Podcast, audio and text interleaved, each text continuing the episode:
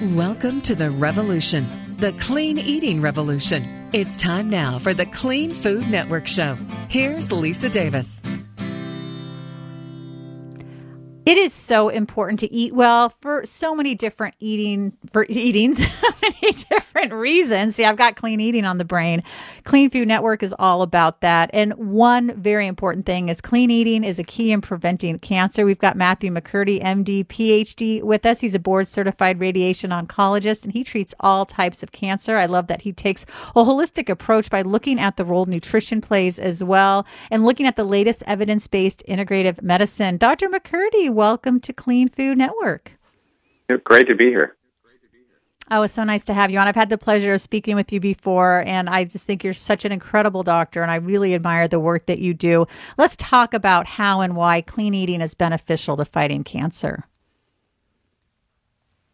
Well, so there, you know, we don't know a lot about all these many, many 50, 100 different toxins um, that are used um, for growing food and keeping food fresh and that just are otherwise our own food.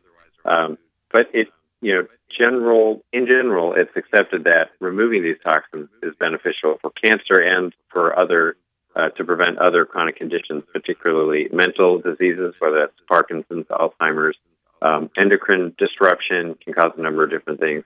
Um, but uh, cancer in particular, you know, um, some of the compounds that are used in berries that cannot be um, washed off of a strawberry, for example, um, it's it's important for consumers to know that you know certain certain berries and certain foods really um, it's it's probably probably beneficial. We don't have good data, but probably beneficial in preventing cancer um, to buy those types types of fruits and vegetables organically.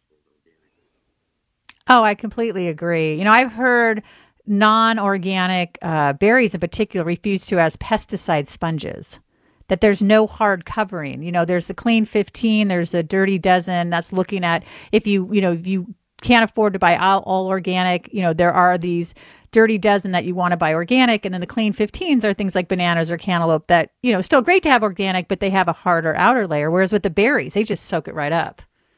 It's it's inside. Uh, you'd think even soaking them overnight in the refrigerator, but it's actually grown. It's part of the fruit the pesticides are just part of it. They're inside. Yeah. Yeah, and that is really a problem. Now, let's talk about vitamins and nutrients. Now, of course, we want to get these from our food, but do you think that people should be taking particular vitamins and nutrients in addition? And if so, what, what do you recommend? Like, what's your protocol?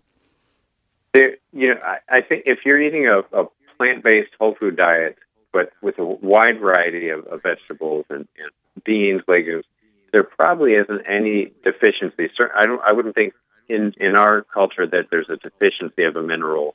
Um, even selenium, you know, it's in peanuts and it's everything's fortified. But let's say you you get nothing uh, from a package, everything's whole food. Still, you probably there's probably nothing missing from most people's diet in terms of minerals and vitamins. Um, in terms of supplements, um, there's there, there's really nothing that jumps out that that's, that's certainly that's cancer preventing. Um, one thing, one thing. So personal, this is personal opinion, and um, sure based on based on science from from animal studies and, and things like that. But I do take turmeric. If I'm, I don't eat Indian food every day, most people don't. Um, so I'll take turmeric with black pepper. Um, certain spices, curry powders, just mix it in with something, you know, make, making food fun and, and tasty. But um, I don't take a lot of isolated compounds. And there's there's a philosophical approach. I, I would argue um, staying away from taking too many isolated compounds. For example, um, beta carotene is a powerful antioxidant. So years ago, people started isolating beta carotene um, and taking it. And so, in smokers in particular, it's actually detrimental. So, eating broccoli helps someone who's smoking it prevents lung cancer. If they take beta carotene, it was actually worse. Um, so oh, this idea of, of, of, reductionist and taking just one specific co- compound rather than all 50 that are found in the plant or vegetable um, might be detrimental to the, to the body. So that's just one word of caution. Not to say don't look at the, you know different supplements. People isolate certain mushrooms, like the whole mushroom in the powder in a dried form uh, it's really hard to get you know shiitake mushrooms here fresh. You know, so there there might be a role for supplements in certain conditions or otherwise just interested in healthy living, but um, there's not necessarily a, a supplement other than perhaps fish oil that, that maybe is necessary. Yeah, I'm a huge fan of fish oil. I probably should eat more fish than I do, and so I definitely love love to take fish oil. I see a difference immediately in my skin and my hair, and that's just you know that's a side benefit, right? I mean, there's so many other great great things about it. So when you talk to your patients, and if they seem resistive, how resistant to eating more clean foods, how do you talk to them about that? You know, different. I see a broad um, uh, part of the population, different socioeconomic um, you know, um, conditions. And so certainly if someone doesn't have the means, you know, some organic produce is, is very expensive. And so I, I certainly, if someone has cancer and I see them, there, there isn't really a need to necessarily have organic strawberries. They already have a cancer. Um, depending on the type of cancer, if they have, you know, five years left or, you know, make it good years, they don't need to spend, uh, you know, twice as much on strawberries. But the, the big change is getting off of uh, certainly fast foods, but sugar, uh, beverages, in general, just processed foods, processed carbs. That makes patients feel better. They do better with their cancer treatment. They do better just with their cancer. They do better. You know, I recommend it for everyone. The the, the caretakers, the loved ones. You know, everyone should be on a whole food plant based diet, um, cutting back on the bacon, and and they feel better. And um, usually there is not a resistance to that. You know, once if you're seeing the family physician, a lot of times you have to be there once a year, and it may be harder to make changes in lifestyle. When someone's been diagnosed with cancer, more often they say, "Doctor, what can what can I do? I want to make this go away." And it it makes it certainly makes it much easier to suggest diet changes. Then you'd be surprised. Even the barbecue loving, you know, uh, 45 minutes from my office is they're well known for world class barbecue, and uh, and they'll they'll make changes to their diet. It is really important. You know, one of the things that I love is I'm a huge fan of a Vitamix or NutriBullet or whatever kind of high powered blender drink maker you can make. You can get so many great fruits and vegetables. And I especially emphasize the vegetables and the berries. You stay away from the super sweet fruits so you're not just drinking a bunch of sugar. Even though you have the fiber to slow it down, it's still a lot of sugar. You can make such incredible drinks, and that's such a great way. And also on the organic uh, part, I think if you buy frozen organic fruit, it's definitely less expensive. And I, I think that's such a great way to go, especially if you're making smoothies.